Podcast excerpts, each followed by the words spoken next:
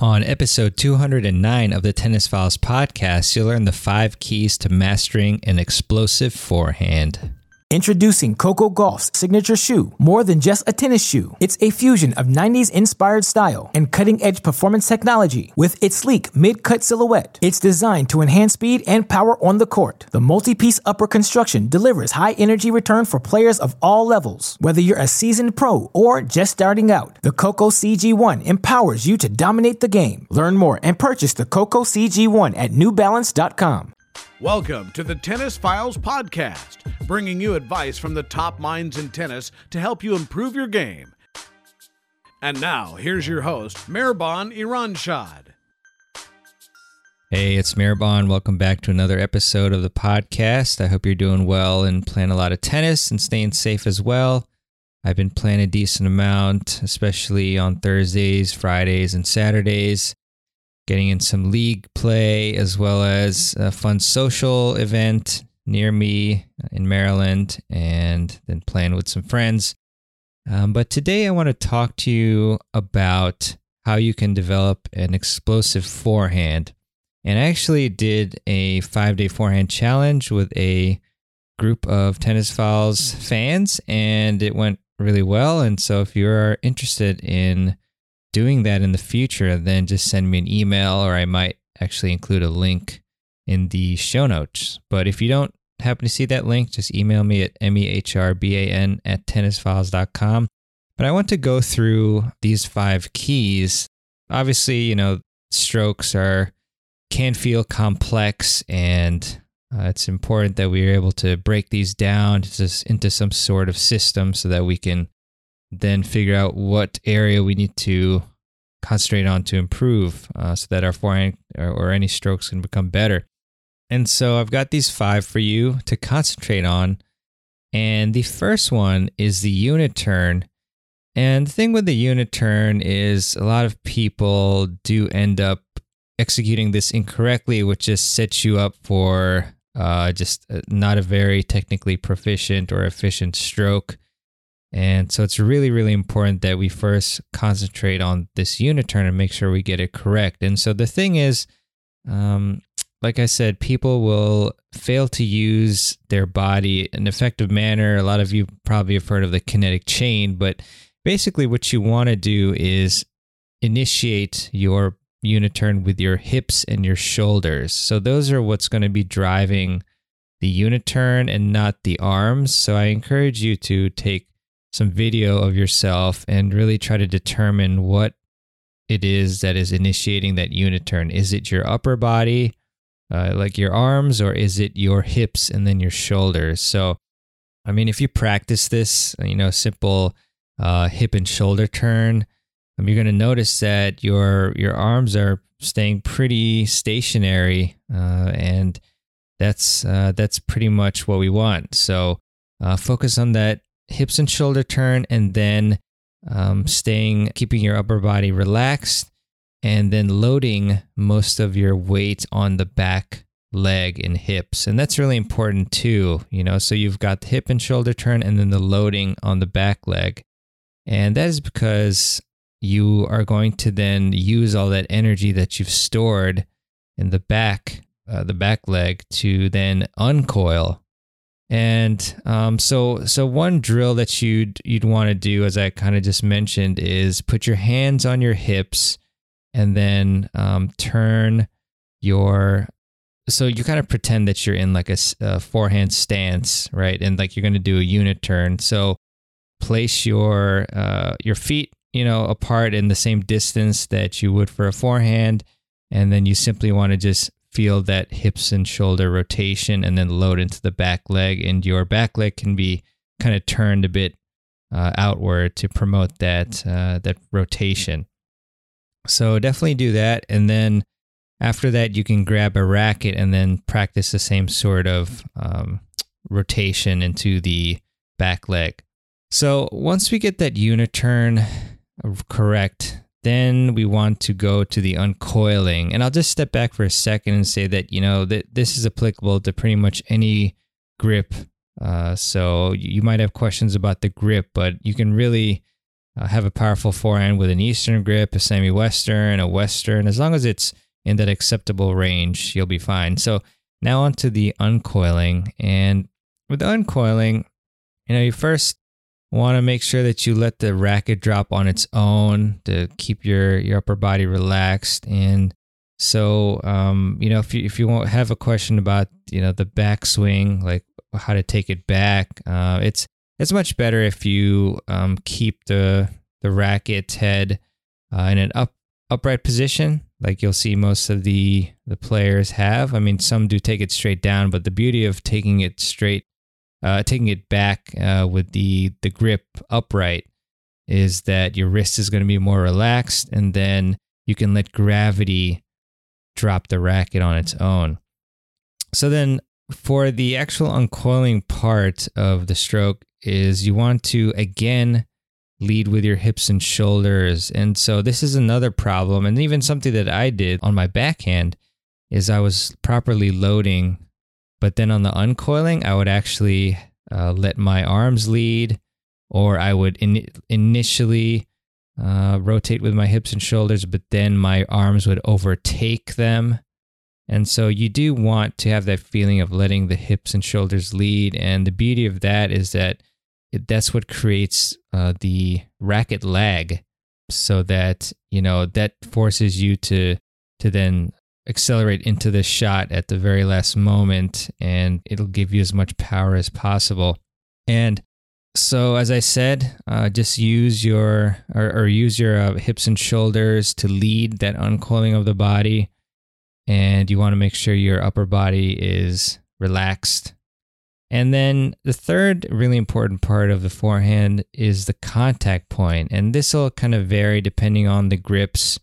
So um, if you have an Eastern grip, then your contact point is going to be lower, uh, maybe around the hips or so, than it would be with the semi-Western. And, and then the Western usually likes a higher contact point uh, than both of those grips but the contact point you want to make it as consistent as possible and in the optimal place as possible um, because if you think about it the more variability you have uh, from that point uh, it's it's going to make for a much tougher shot you know if you're hitting the ball right by your ankles uh, quite a bit uh, or excessively high then you're not going to necessarily have such a great and powerful shot so that's really what you want to do to your opponents is make them hit strokes, uh, hit shots that are in an uncomfortable contact point. Like for example, when we're trying to hit heavy high balls to the one hand and backhand, um, because that is a an uncomfortable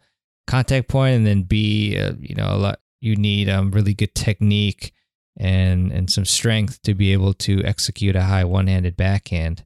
So um, try to use your footwork to get yourself to hit the ball an ideal and consistent contact. And you really find, even by just making that one adjustment, that you will be hitting much more powerful forehands and, and ground strokes in general and uh, volleys as well. Then the next place to concentrate on would be the finish. And this is where a lot of amateur players go wrong as well, is not having that full finish on their stroke.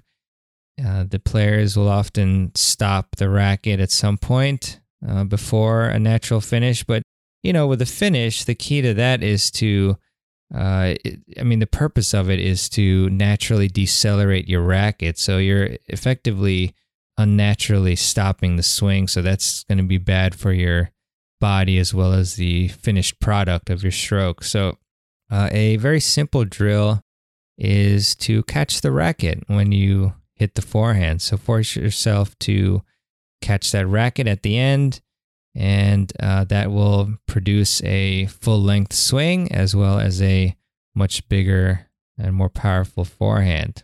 So just let it happen naturally and catch the racket. And you know there can be some variability again in your in exactly where you catch the racket. So kind of just find out for yourself um, what that natural place should be, whether that's, you know, right by the opposite shoulder or is it a little bit lower or higher?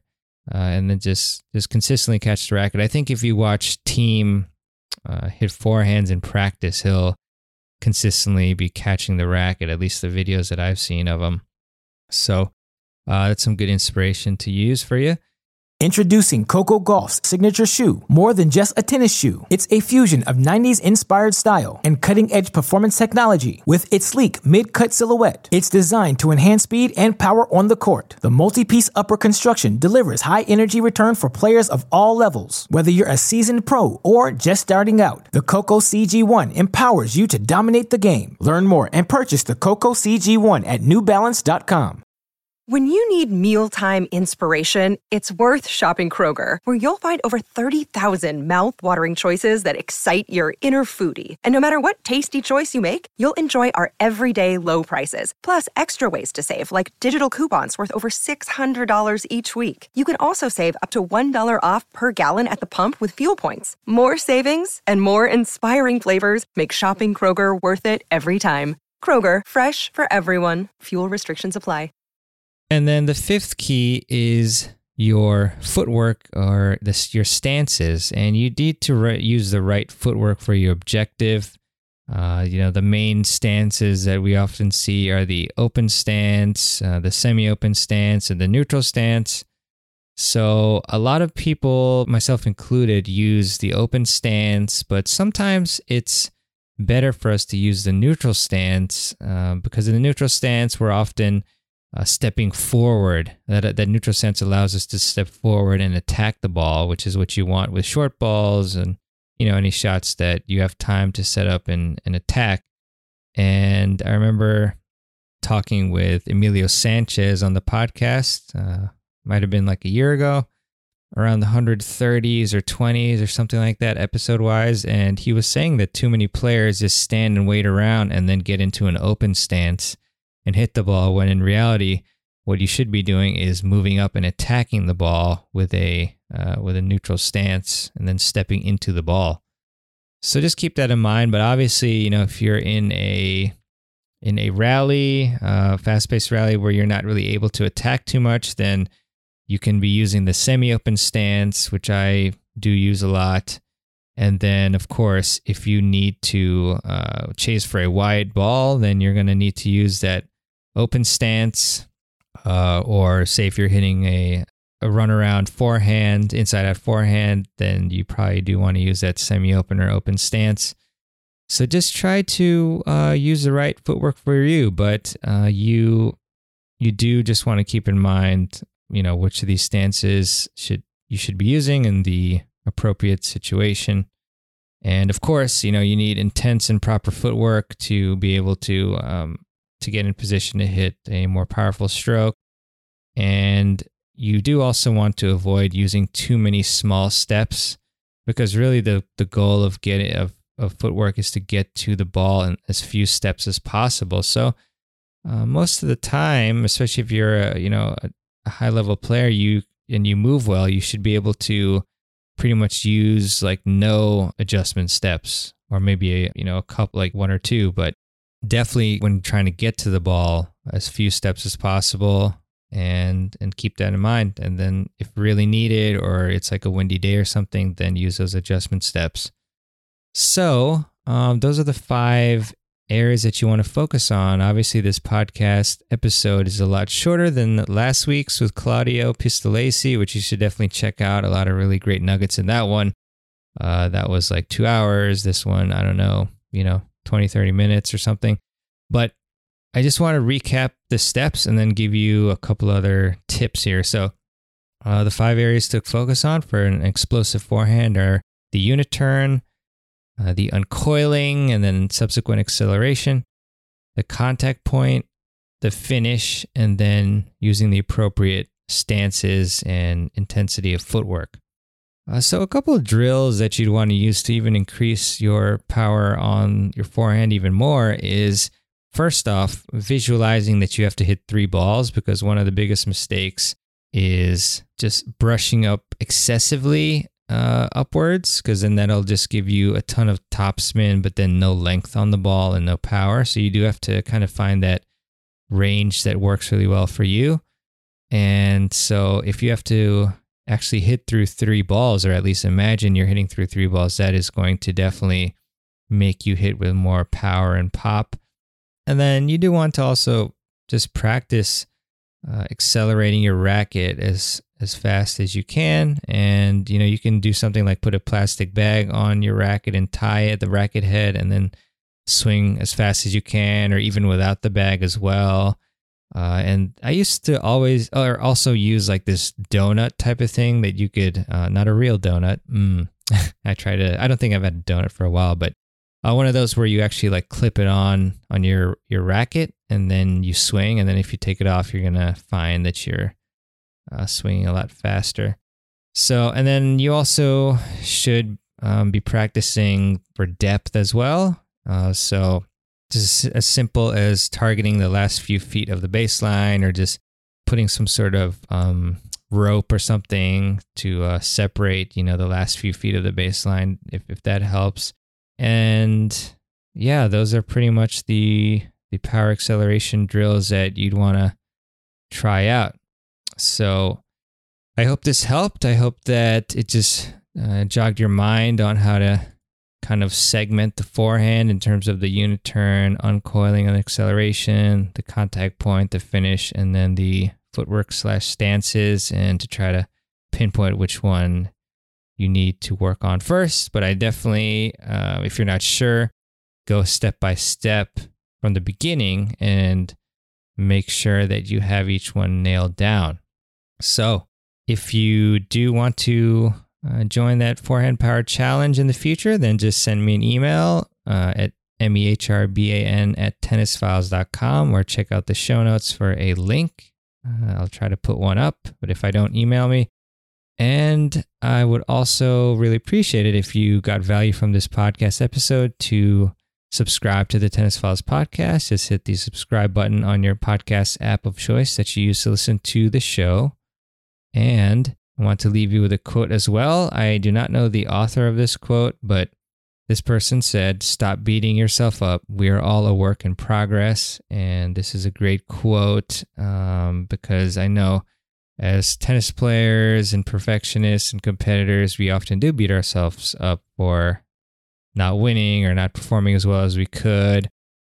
Uh, I was actually reading some some content on Roger Federer recently, and I'll tell you more about that in the the coming weeks. Uh, got a really exciting interview for you uh, soon, kind of related to that. But uh, he was always a hothead as when when he was a junior player, and so he obviously learned to uh, go away from that to accept that you're going to fail uh, sometimes. You're not going to be perfect all the time, and to just keep that mindset of improving and uh, fulfilling your potential. So Again, thank you so much for listening, and I've got some really great interviews coming up that I'm excited to to do. I believe I'm recording a couple uh, this Saturday, and we'll release those very soon. So I look forward to providing you some more great content that way. All right, well, have a great one. Play a lot of tennis, keep improving, and I'll see you on the next episode of the Tennis Files podcast. Take care. Thanks for listening to the Tennis Files podcast. For more tips to help you improve your tennis game, visit tennisfiles.com.